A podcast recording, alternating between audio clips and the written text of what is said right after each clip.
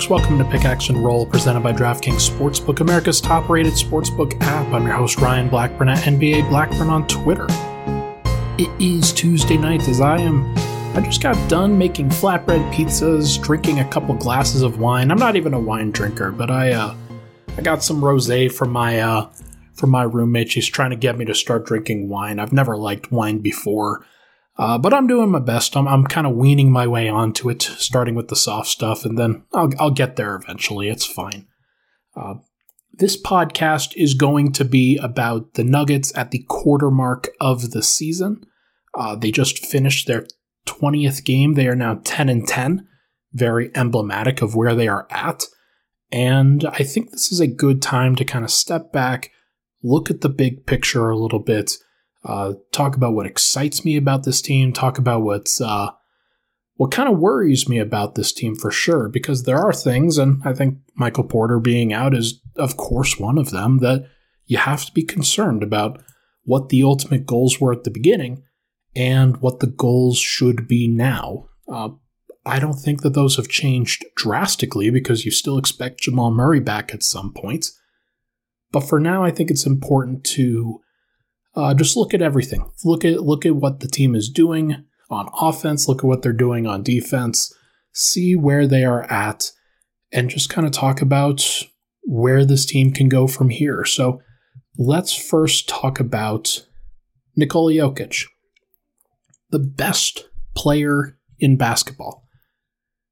I don't think it's very close at the particular moment. I think that you still get some of these off games from Steph Curry, like he had tonight, shot 4 of 21 when matched up against an elite team that could really focus on him.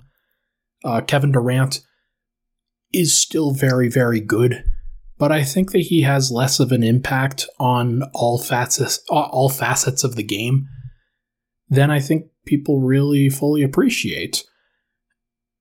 Nikola Jokic is underrated in that regard at least for a lot of teams, where it just fully stands out that they are always a better team, a better ball club when he is playing the sport. And you have to always factor that in when you're talking about the Nuggets and when he's on the court versus when he's off the court. The stats are ridiculous, where he's roughly about plus 140 when he's on the court, and then the Nuggets are minus 130 when he's off and they've had about equal time because of the games that he's missed. And this was the first time that he's missed a significant chunk in a while, but you start to realize and you really start to appreciate just how good of a basketball player he is and what his impact on the team is. I still think that if I were given a vote today, that Stephen Curry would be my choice for most valuable player and it's because he is the main focal point of the Golden State Warriors, and they are dominant. They're absolutely great. Now, could that be Nikola Jokic? Of course. I think Jokic would be second on my ballot, perhaps third behind Kevin Durant, but I do think that Jokic is the best player in basketball. Those are two different conversations, though. And it's one where I think you can really fully appreciate the nuances where Jokic has grown but the team around him has kind of deteriorated in some ways from where they were last year. PJ Dozier was worse and then got hurt. Michael Porter was worse and then got hurt. Jamal Murray hasn't been here. Uh, Aaron Gordon has improved. That has that has really really turned things around, and I think that's one of the reasons why we are seeing the best version of Jokic because Aaron Gordon has been a pillar of what this Nuggets team has been able to do on both ends of the floor he takes on the toughest assignment almost every single night. And it was really interesting against Miami last night, where he's going up against Kyle Lowry, Duncan Robinson, Bam Adebayo, whatever the team needs, he steps up and fills in the gap. And it was one of those things where you, you didn't necessarily fully appreciate it last year. I think the Nuggets didn't want to overload him last year and that's one of the reasons why they didn't use him in that regard for much of the season. They still had Murray and Barton and guys like that taking on the tougher guard assignments, and that was okay. There wasn't anything wrong with it. But now that you have Gordon, and now that he's fully acclimated, and you know that he's not going to be the first or second option on the offensive end, you can take advantage of that defensive skill level. And him stepping up as a defensive player, becoming, I think, a, a legitimate all defensive team candidate, has really helped this team grow. Now, some of the defensive numbers are skewed, to be clear. Uh, but Denver, they have really dropped off from an effective field goal percentage standpoint. That's something that I think I would be pretty worried about if I were this team. But they are great at limiting opposing teams' free throws. They don't foul. Gordon is a big reason for that. They also turn opposing teams over pretty well. They rank 13th in turnover percentage. But then one of the big kickers here is that they don't allow opposing teams to get offensive rebounds. And they're fifth in the entire NBA in defensive rebounding rates, and that's without Jokic sometimes. I think that stands out. And Gordon is a big reason for that. Because when you force those misses, his pl- his team or his his uh, his assignment, excuse me, isn't the one going to get the ball because he's smothering them. He's doing a great job of making sure he's in their airspace, and if the ball comes to him, then so be it. But he's averaging a lot of boards. Will Barton's averaging boards, although I think he's probably averaging too many. And by that I mean he probably should be boxing out a little bit better, not walking right under the rim to grab the rebound. But I do think that that is one of the reasons why, where you see Aaron Gordon stepping up, he's filled in the gaps as a rebounder, he's filled in the gaps as a defender, filled in the gaps as an offensive player, doing a little bit of everything. And Denver's defense has certainly benefited.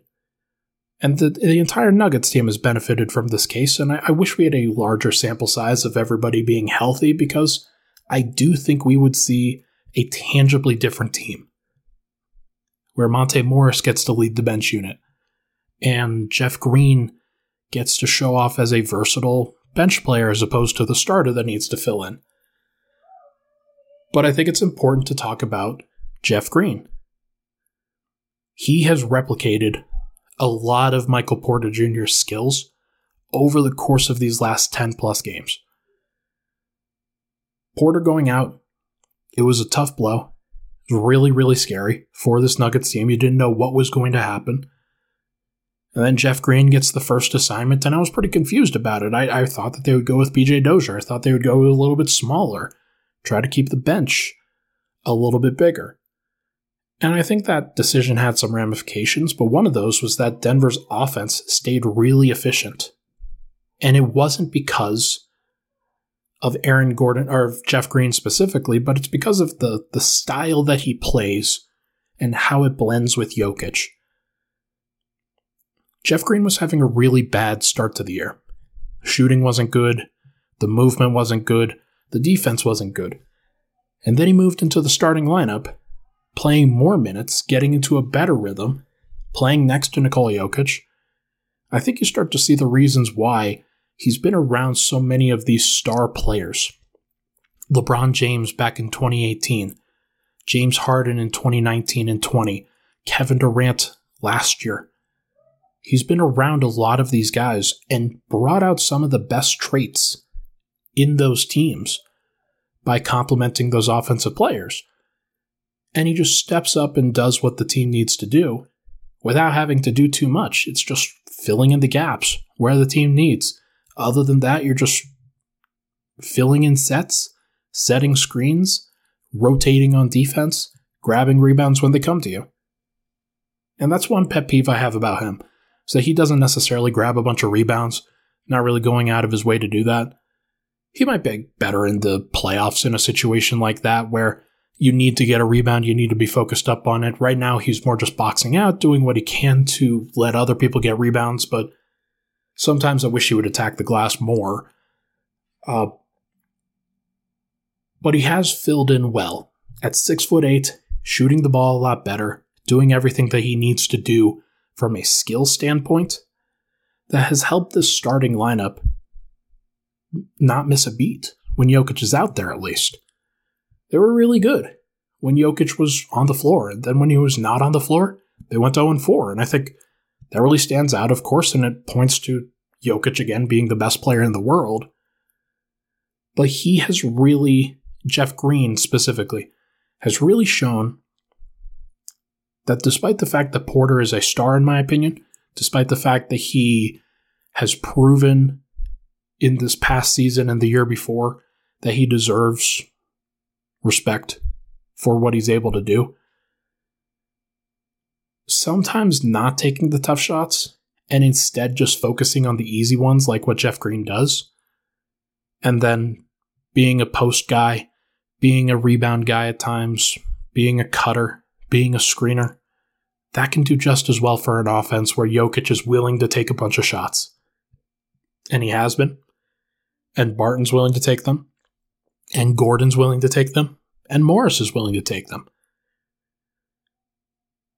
If you told me that Jeff Green, among non Jokic starters, led the team in shots on one night and then had zero on the next night, it doesn't surprise me because the rest of that starting group, outside of Nikola, they just kind of fluctuate a little bit.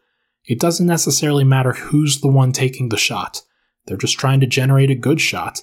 Sometimes they'll come to Jeff Green. Sometimes they'll go to Aaron Gordon. A lot of times they'll go to Will Barton and Monte Morris, and that's where I think Denver continues to focus and should focus to keep those guys engaged. But it is going to be interesting to see whether Jeff Green can keep this up, whether this is just a early season kind of thing, or if it's something he can keep up for the rest of the year. Because if he does, and Denver can consistently go to the Jeff Green, Aaron Gordon, Nikola Jokic lineup, they're going to be okay. They really will be. You can you can shuttle in a lot of different people into that space and feel pretty good. So we'll see if they do that. Three bench points now, three things I'm excited about. Facu Campazzo starting to really figure some things out. Uh, Facu's numbers over the course of these last few games have been really impressive. Been really, uh, really happy to see what he's been able to do as a shooter, as a passer, and just as somebody who stays more involved and understands what he has to contribute in these situations. It hasn't been perfect, but it has been better. And Nuggets fans, I hope they take solace in that. I hope they appreciate that about Facu, that it's not always going to be elite. But he doesn't have to be. He wasn't brought over to be an elite player. He's just going to have to fill in the gaps. And he's going to do that as the sixth man because just looking at the, the minutes trends over the course of these past few games, he's the guy that Michael Malone goes to and especially because he's shooting the ball pretty well lately, uh, he's going to be given that credit for sure. Shooting 51.7% from two point range. That's pretty good. Last year he shot 44.4. Sample size is still too small to really figure that out.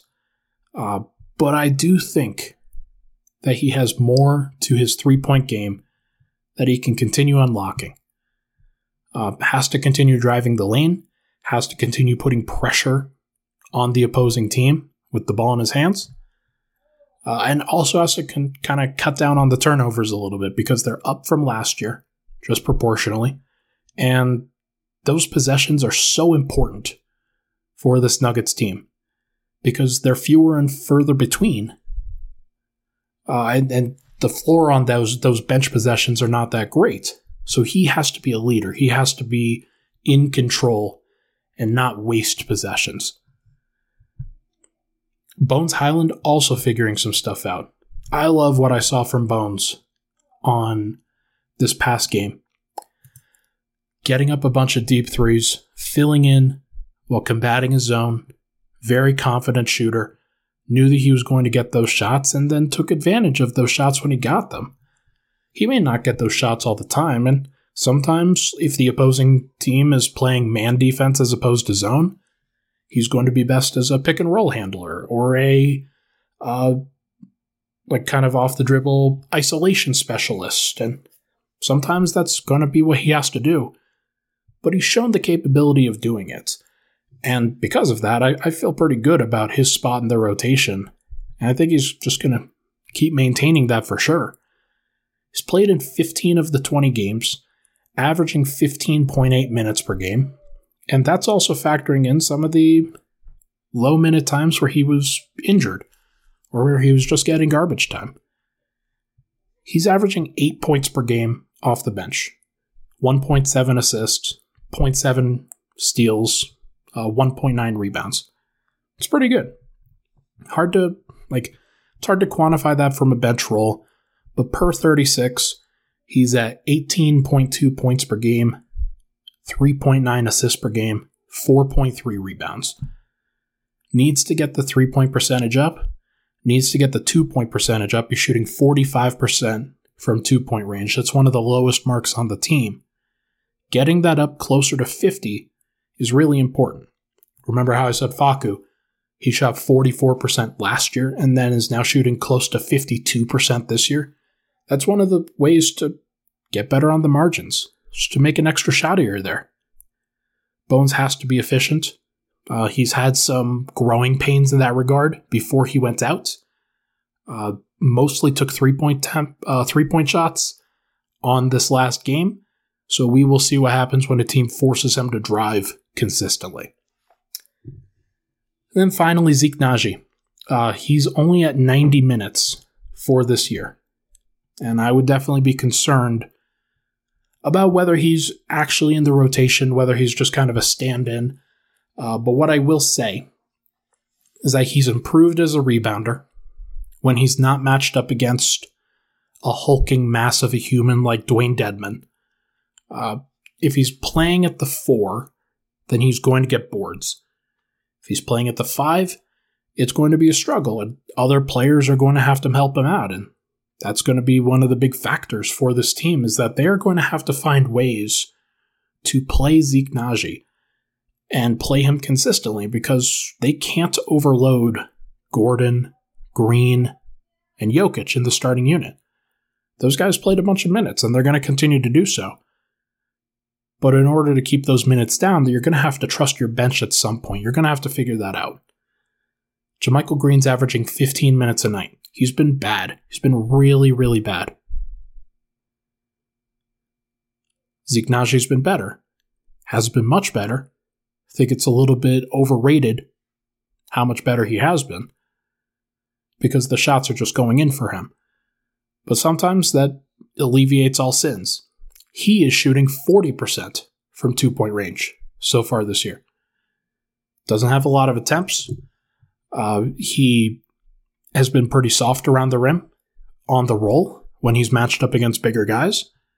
When he's against smaller guys, he's more laying the ball in as opposed to dunking it, as opposed to really getting around and powering it up. So I am curious to see how that kind of plays out going forward, but I do like that he's playing more. I think he's a good player. I really do, and I want to see what he does with this Nuggets group uh, because I think he's a Jokic player. I think he's a player who can kind of reprise some of the stuff that Porter leaves behind. And as long as he's playing, as long as he's being consistent, then he's going to get minutes because he plays hard defensively. He executes defensively pretty well. Just has to execute all the way through the play, grab those defensive rebounds. Let's take another break. When we come back, we are going to discuss uh, what concerns me about this current team. But first, football fans, I'm sure you all love an action packed, high scoring football game. But with the latest no brainer from DraftKings Sportsbook, an official sports betting partner of the NFL, you'll be a winner once a single point is scored. New customers who bet just $1, one single dollar on, an, on any team to score can win $100 in free bets. It's that simple. DraftKings Sportsbook customers can also get skin in the game with new same game parlays. Combine multiple bets from the same game for a bigger payout. The more legs you add, the more money you can win. DraftKings is safe, secure, and reliable. Best of all, you can deposit and withdraw your cash whenever you want. So make sure to download the DraftKings Sportsbook app now and use promo code MHS. Bet $1 on any team to score and win $100 in free bets. If they score, you score with promo code MHS this week at DraftKings Sportsbook. Must be 21 or older, Colorado only, new customers only, restrictions apply. See DraftKings.com slash sportsbook for details. Gambling problem, call 1 800 522 4700. We'll be right back at Pickaxe and Roll.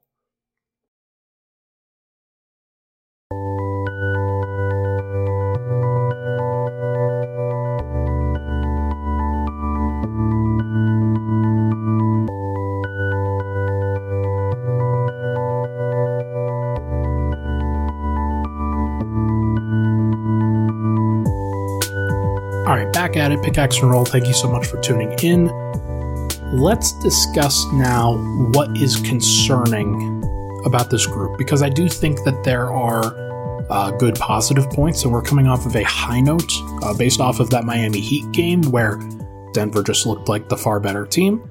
They looked like a team that was more put together, and though they had Nikola Jokic and Miami did not have Jimmy Butler, I don't think the outcome would have changed does really seem that Denver does have Miami's number, that they just play better against that kind of team.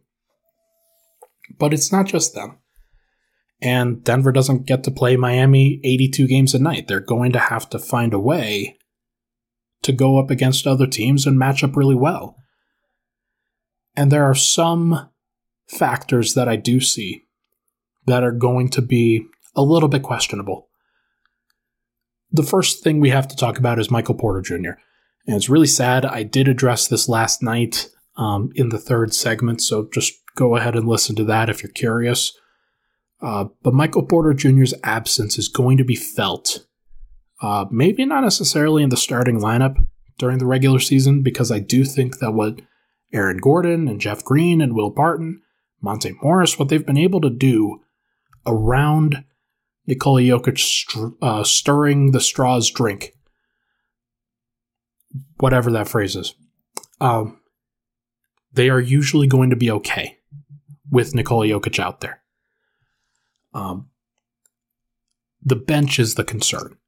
The bench is what I am more concerned about for sure because Michael Porter would stagger with that group and he would do really well on a lot of occasions. And you see that with this group right now that sometimes they just need somebody who's going to hit the outside shots with that bench unit.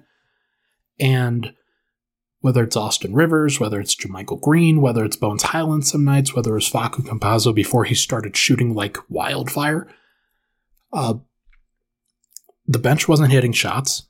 And that was really kind of ruining a lot of the good flow that they had. Michael Porter, at his best, would have solved that. And I don't see another shooter unless Zeke Nnaji continues to shoot 60%, or even if it's 40 or 45.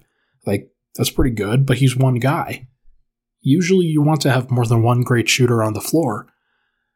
So hopefully Bones Hyland stays efficient. Hopefully Facu Campazzo stays efficient. Because if you have Facu and Bones and Zeke, then I think you can kind of work with that.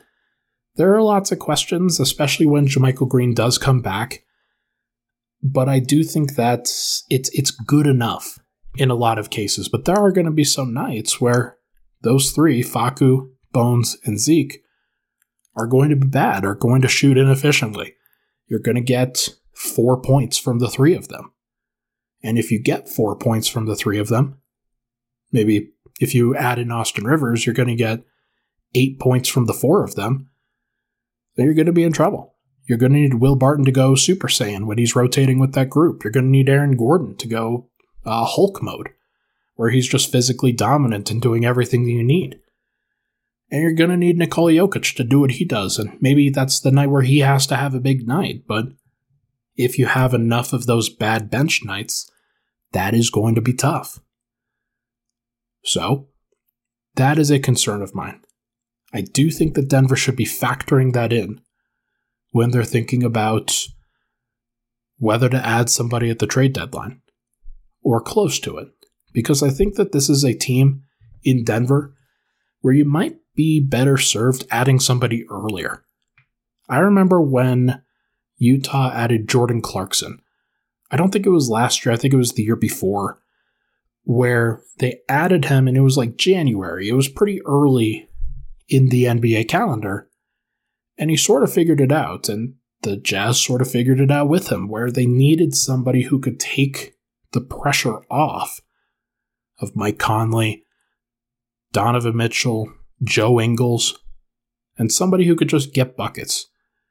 And Jordan Clarkson did that, and then he won Six Man of the Year last year, and he's been great for them. That trade was made in January, as opposed to at the February trade deadline. And I do think that Denver could be in that situation too, because I don't know what is changing with this group until Jamal Murray comes back, and we will get to that, don't worry. But Michael Porter's absence, it's going to be felt, and there's no help walking through that door unless there is a move made. So we're going to have to see. Next is the 19th rating in three point percentage. Denver's at, I think, 33.3% on threes. It's not very good. It's subpar. It's about as close to 18th as it is to 26th. So Denver is one bad game, and maybe maybe more than one, but a couple bad games away from going back to being a really bad shooting team. And though I think that they are trending up, I am still concerned about this group where if you have those bad shooting nights, then things feel a lot different. Things feel like a slog. They aren't creating as many open looks. And those open looks, when they do happen, aren't being converted on. I remember the, the two best games from this team, the two big feel good wins, are the Blazers game and this past Miami Heat game. And those just happened to be the two games that the team just bombed away from three. I think they shot like 19 of 40 against Miami or against Portland. And then, of course, they shot the lights out against Miami too. So they need more games like that. They need to get into that better rhythm, and you can't force it. You can't just trade for shooter and then shooter is good. Uh, then the team is good shooting it doesn't res- it doesn't necessarily work like that. The process has to be good. You have to build good habits. You have to form the best shots, and then you have to put your shooters into good positions to succeed. Denver's in the process of doing that, and I think they figured it out with the starting unit. Jeff Green seems to have figured it out. Aaron Gordon shooting the ball really well. Will Barton, 4 of 6 from 3 last game. He's up over 40% again. Has just been great. But the rest of the bench, I am worried about them. As I said with the bad bench nights convo, Michael Porter would have solved some things. This is going to be something that I'm a little bit concerned about for sure. Next is Will Barton. Will Barton's kind of trending down a little bit, not necessarily playing the best basketball of late, uh, and that's okay. He was having a really good year up through the Chicago game, where I thought he performed pretty well. Was a plus four in a loss, uh, in a minus six loss, and shot the ball really well in that game, where three of eight from three. And in the last four games, even including a three of six night and a four of six night, he is shooting 31% from three. Because on the other two games against Phoenix and against Milwaukee, just couldn't find the rhythm and the two point percentage is going down as well, not necessarily finishing at the rim as best as he was. So I am at least interested. I'm, I'm curious as to what's going on there, as to how he continues to find those shots and whether he can stay in rhythm, whether he's somebody who is going to fight through it, or if this is just going to be kind of a bad stretch for him. Is he going to shoot more? Is he going to shoot less? Is he going to be a little bit more picky and choosy in terms of the shots that he takes? Uh, is he going to try to fire them up and get himself out of the slump because the team needs him? I think he could go either way. And so I'm very curious to see what his game flow is like. I have to imagine that it's probably going to be the latter, just because he only took seven shots this past game. I don't know if the shots are necessarily going to be there all the time for him. With the way that Jeff Green's playing, the way that Nikola Jokic sort of controls the ball, he may not have a bunch of shots, and that's okay. Teams are going to be keying on him anyway, so hopefully he can continue to leverage that, and hopefully this is just kind of a downward uh, loop. And then he goes back up again, and that's okay. Another thing to think about Jamal Murray, still about 20 games away. Or not 20 games, 30 games at least. Still at least two months away. I'm posting this podcast on December 1st. And that is, that means a lot because you're going to have the full month of December, you're going to have the full month of January, you're going to about have about half of February, and then the All Star break happens, and then the second half of February. And you think that Murray's probably going to play around the second half of February or so. That makes the most sense. Seems like he's going to be in a pretty good position where he will be back within a certain amount of time and get get in some games where he can get into a rhythm. But it may not be early enough for Denver to have already kind of established what their identity is, and he won't be a part of that identity in all likelihood. They're going to have to work him into what they've already done. And whether it sort of changes what the identity is, or if he just kind of works in and blends what he does and works it out like that, then either way is going to be fine. But we're not going to see Jamal Murray for another 30 games or so. Think of it this way we just played game 20. Game 21 is on December 1st. Game 51, so 30 games from now, is on February 1st. So it's going to be another 30 games, at least. And then it could be another 40 games, depending on when he decides that he wants to come back. I am very interested. I'm very curious. I want to know what the plan is. But I also know that Denver shouldn't be rushing him. I hope that he doesn't feel rushed. I hope that he doesn't see that he's going to miss about 60 games and then is panicking to come back a little bit too soon. He shouldn't have to be a savior, which means that Denver does need to find that identity without him. And whether that's just rely on Jokic for everything, or if it's Gordon is going to lock people down defensively and then you're going to rely on Jokic for everything, then that could be what happens. I'm not 100% sure that that's going to happen. I, I can only give you my suspicions kind of two, three months out. But we're going to see. We are going to see. A couple more here. The loss of PJ Dozier, it is going to be felt against the big wings. And Aaron Gordon, you're thinking, okay, Aaron Gordon's our guy. Aaron Gordon's the one who usually takes control of situations like that. What are you talking about, Ryan? Why is he going to be why is he going to be so stressed out about big wings? Well, because if Aaron Gordon is your only guy, and Aaron Gordon has a bad defensive game, or if the opposing team gets Aaron Gordon into foul trouble, then what is your second option? What is your next plan of attack? If Aaron Gordon is not out there. In a game where Jimmy Butler didn't play, Aaron Gordon was out there for 38 minutes this last game. That is a lot of time. And one of the reasons for that is JaMychal Green's out.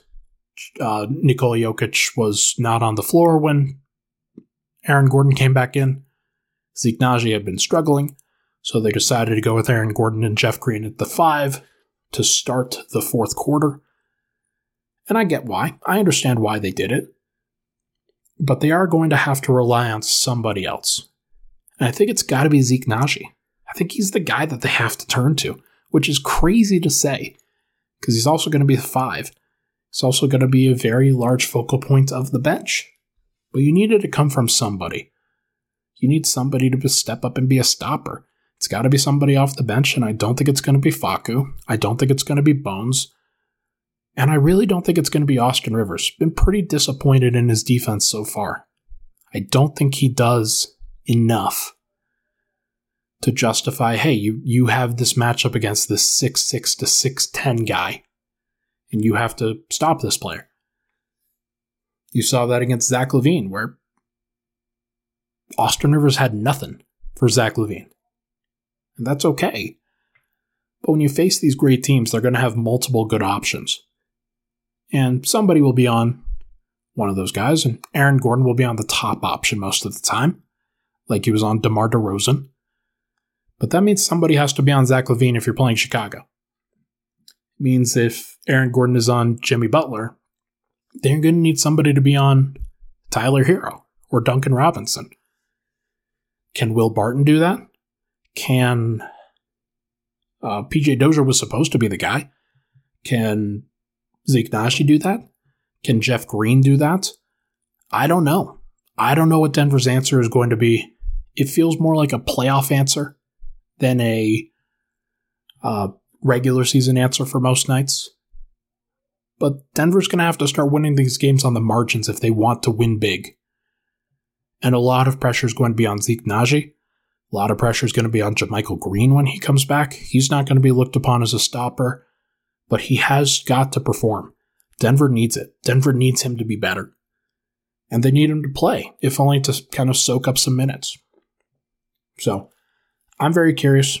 We will have to see what happens, but for now, let's take a final break. When we come back, we are going to talk about what I expect over the course of this next quarter mark. We'll be right back.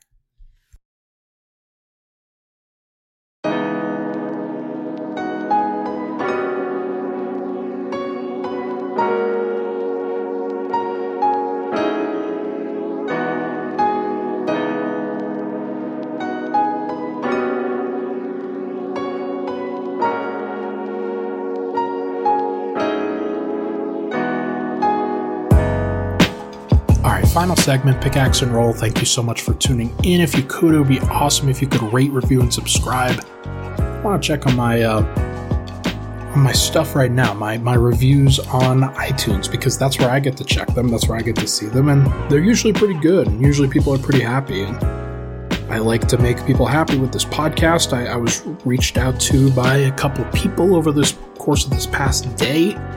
They said they were pretty happy with it. So uh, I love to see the the reaching out. I love to see the ratings and reviews. Those really help me.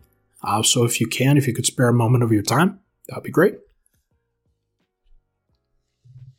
All right. What to expect over the course of this next quarter mark? We're reaching the second quarter of the NBA's regular season. Here's what we know Jamal Murray is not going to be back for this. I, I would be flabbergasted if he was. I still believe that the timetable starts in February 1st, and then then you can be on Jamal Murray watch after that. That means not for the next quarter mark, not into not until the third quarter of the NBA season, after game 50 or so. Michael Porter, probably not going to be back. I would be shocked if he was back after surgery. That's just not feasible. It's not going to happen. They want to give him time to recover. And these next 21 games kind of take up about the next six weeks of the season or so. Let me check to just see if that's accurate. Game 41 happens on January 11th. So, yeah, I think that's about six weeks. That sounds like close to mid January. That's about right. JaMychal, JaMychal Green, excuse me, should be back shortly but he hasn't played well up to this point. Denver has needed Zeke Nnaji to step up. They're going to need Vlatko Cancar to step up. It would be nice if they had Bol Bol who could step up, but I don't think that that is an option. I don't think that Marcus Howard, Petr Cornelie, or Bol Bol are really options for significant minutes. Despite the fact that Marcus Howard showed some stuff last year, I think it says a lot that Michael Malone is still more willing to go with Facu Campazzo on a standard night, and Bones Hyland on a standard night, than he generally is with Marcus. Because the size issues with Facu are still there with Marcus, and he is so irregular as a shooter and as a scorer that you might have a good night, you might have a bad night, but you don't know what you're counting on. Same thing goes for Bol. Same thing goes for Petr Cornelie, but for different reasons. You just don't know with him. You have no idea. So they have to count on what they know. And what they know is that Zeke Nnaji is going to be pretty solid. They know that JaMychal Green, if he's shooting straight, is going to be pretty solid. And they know that Nikola Jokic, Aaron Gordon, and Jeff Green are going to be the main minute guys anyway, so you don't need to play a bunch of minutes from your backups. It would just be nice if they could play more minutes because you don't want to overload your starting unit. Let's take a look at the schedule over the next 21 games. I'm going to read these out, and if you get bored, I'm sorry, but I want to give people the the full picture here over the course of the next 21. This takes Denver right up to the halfway mark. Today's December 1st. They, they are, when you listen to this, it'll be December 1st. They're at Orlando. Then they're at New York, at Chicago, at New Orleans, at San Antonio on a back to back, at San Antonio again. They come home to play the Washington Wizards, Wes Unseld. They play the Minnesota Timberwolves, Chris Finch, very interesting homestand there with two former lead assistants. They play and they go back on the road at Atlanta, at Brooklyn, at Oklahoma City. They come back on a back to back after Oklahoma City and they play Charlotte. Then they go back on the road and play the Clippers. They play at Golden State. They come back and play Golden State at home. And that's just December.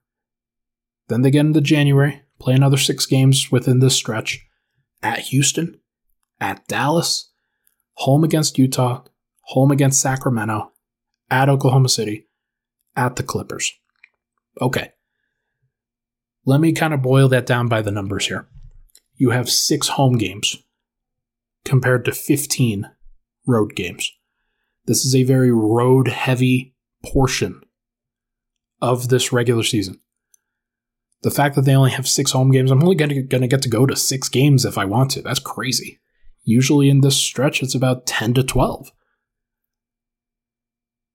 But they're only going to get six. They're going to play 15 on the road. They only play two back to backs. That is a blessing for the schedule. That they aren't going to have those unwinnable games. The two back to backs that they do play at New Orleans and then at San Antonio on a back to back.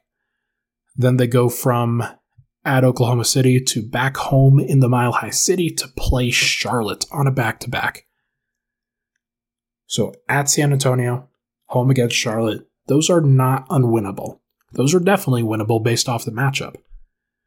Can't wait to see uh, old friend of the program, Mason Plumlee, see what he has in, in store for Nikola Jokic. That should be very interesting. Uh, but Denver matches up against those teams pretty well. I think they match up better against San Antonio without Michael Porter. I think that that's actually something to think about here. Then we're just going to have to see. They have 13 games against teams that are plus 500. 13 games is a lot. Uh, out of 21, it's a pretty tough stretch.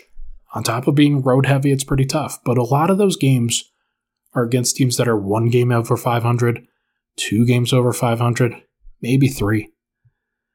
It's not like the strongest in terms of, oh man, you're playing unlimited games against Golden State, Phoenix, Milwaukee, Brooklyn, Utah, etc. They are going to play those games. Think they have four games combined against Brooklyn, Golden State, and Utah, but they don't play Phoenix in the stretch. They've already played them twice. Uh, and they don't play Milwaukee again. So they should be okay for a little bit. And they already match up against Utah, so they should be okay. You don't need to win all 13 of those games against the plus 500 teams. If you get half of them, if you get six wins, six and seven, if you get seven wins, seven and six, that's pretty good. That's that's okay. But here's the kicker. You get to play eight games against teams that are outside the top six in the Western Conference. Eight games. Those games are, let me just kind of go over this real quick. At Orlando today, you need this game. At New Orleans, or actually, I'm, I'm sorry. These are the non top six games in the West. You've got at New Orleans, at San Antonio, at San Antonio, Minnesota, at Oklahoma City, at Houston, Sacramento, and at Oklahoma City again. You can go 7 and 1 in those 8 games. You can. It's going to be tough. You're going to have to focus up. Those teams are going to try to take advantage of you while you're injured. But if you show up and Nikola Jokic shows up and he kind of demonstrates that he is the best player in the game, then you're still going to be okay. You're still going to figure it out. The moment he has weakness or the moment the bench just collapses or if Barton goes 0 of 12 or something like that, that kind of opens the door too. But for the most part, if Denver goes about those games in the right way, wins the games that matter, then you're going to be fine. Because if you win those games, and then if you win the games against the teams that are plus 500, or at least like half of them, then you're up to about 14 wins out of 21. 14 and 7 would be really good. And here's the thing some of the podcasts in Denver are more worried about seeding than others. I am one of those. I worry about record. I think that it's important.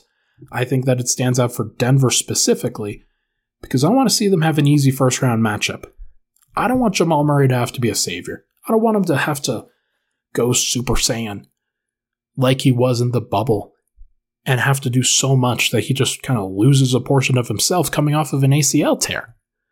Like, what are we doing here? I want to see him play the Blazers or the Clippers or the T Wolves or somebody like that. If the Clippers don't have Kawhi, then they're a different tier of team than a team like the Lakers or the Mavericks or the Jazz. You hope that you can avoid the Suns and the Warriors. You definitely need to be outside of the play in tournament. You need to be in the top six because I think it's pretty clear the Warriors are going to be the one, or the Suns are going to be the one, and then the other is going to be the two. So you stay out of the top, you stay out of the plan, get a top six seed. Then you have an outside chance to play a team like the Blazers or the Clippers or the T Wolves if the Lakers, Mavericks, or Jazz were to struggle. I don't think they're going to play any other of those teams, but you could see the Lakers falling. You could see the Lakers falling to the play-in for sure. Or the the Blazers go on a run or something like that. Sure. Get to match up with the Blazers again? Absolutely. I think that sounds wonderful. If Denver's 20 and 21 after 41 games, or 21 and 20, about 500, I think that'll be a slightly disappointing outcome. 10 and 11 over the course of the next 21, maybe 9 and 12, maybe 11 and 10. I think you can do better than that. I really do that as long as Jokic is playing. Here's the thing. Remove the four losses when Jokic wasn't playing. In the games that he was, Denver, they're 10 and 6. Actually, if you remove the uh, the Indiana game as well, they're 9 and 6. So if they're winning 9 out of 15 games every time, they're about 60% win rate. So that means about 12 and 8. If they go let's call it 13 and 8 over the course of the next 21. Then Denver's at 23 and 18 at the course of that part of the season, and that's pretty fair. That sounds that sounds pretty good. That's that's par for the course in my opinion. The home road split is a little bit crazy, but as long as Jokic is playing, you feel pretty good. If you want to get real crazy, if they go 15 and 6 over the course of the next 21, then the record is 25 and 16. That's a great place to be. If you get a little bit of distance, you separate yourself from some of the bubble teams, not bubble teams, the uh, the play-in teams, excuse me. At least you get get a little bit of breathing room, and then the schedule's going to even out. It's going to get a lot easier in those subsequent months. You're going to get more games against Houston, against uh, New Orleans, although they're going to get back Zion at some point. You're going to get the teams against uh, the games against the bad East teams. You're going to get more bad West teams. Going to play less against the top teams in the Western Conference. Although you are going to play the Lakers. That should be pretty interesting too. But I do think that Denver, they're not going to seriously consider trades. They're not going to seriously consider altering the team until after they've reached the midway point. They're a team that wants to know who they are, and they will know who they are after this stretch. We've got some really tough games. We've got a pretty tough split between home and road games. You've got a lot of games against teams that are above 500. You're going to have to play hard. But if you come out of it on the other side, you feel pretty good, then you'll know who you are. You'll also know what you need outside of Jamal Murray. Because if you play really well, and but the one thing that you could really see is, hey, we need a six foot eight wing slash forward that can shoot forty percent, that can come off the bench and play decent defense. Then you can go get that guy. As long as you're willing to pay it. As long as you're willing to pay the price, you should be okay. If you need a seven footer, you want to get that a little bit earlier. You want to get somebody who can give you a lot of regular season impact which means you got to start scouring the market a little bit earlier than normal. But I do think that at that point, after kind of the midway point of the season, it's late enough that other teams they'll be more willing to converse than they would be otherwise. I do think that Denver's one of those teams that they need to know who they are before making changes. But once they know who they are, they are willing to trade. They're they're willing to trade. They're willing to change. We'll just have to see where they are at that point. That is going to do for this episode of Pickaxe and Roll, presented by DraftKings Sportsbook, America's top rated sportsbook app. Thank you so much for tuning in. Really appreciate it. Was a little bit all over the place this episode, but this team's all over the place. They're 10 and 10. They look great with Jokic. They look bad without Jokic. You, you totally understand it, but you need a little bit of stability. I hope that they get it over the course of this time. It's a tough time to get it. Usually, you want to get it on a big homestand you're to have to wait for that big homestand. It's to come. It's to come in January. It's not coming in December. Thank you so much for tuning in. Talk to you guys tonight.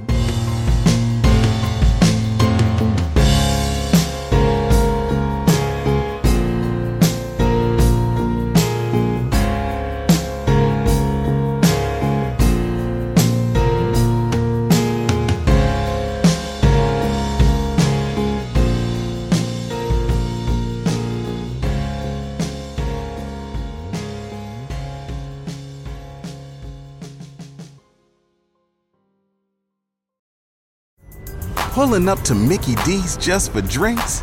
Oh, yeah, that's me. Nothing extra, just perfection and a straw.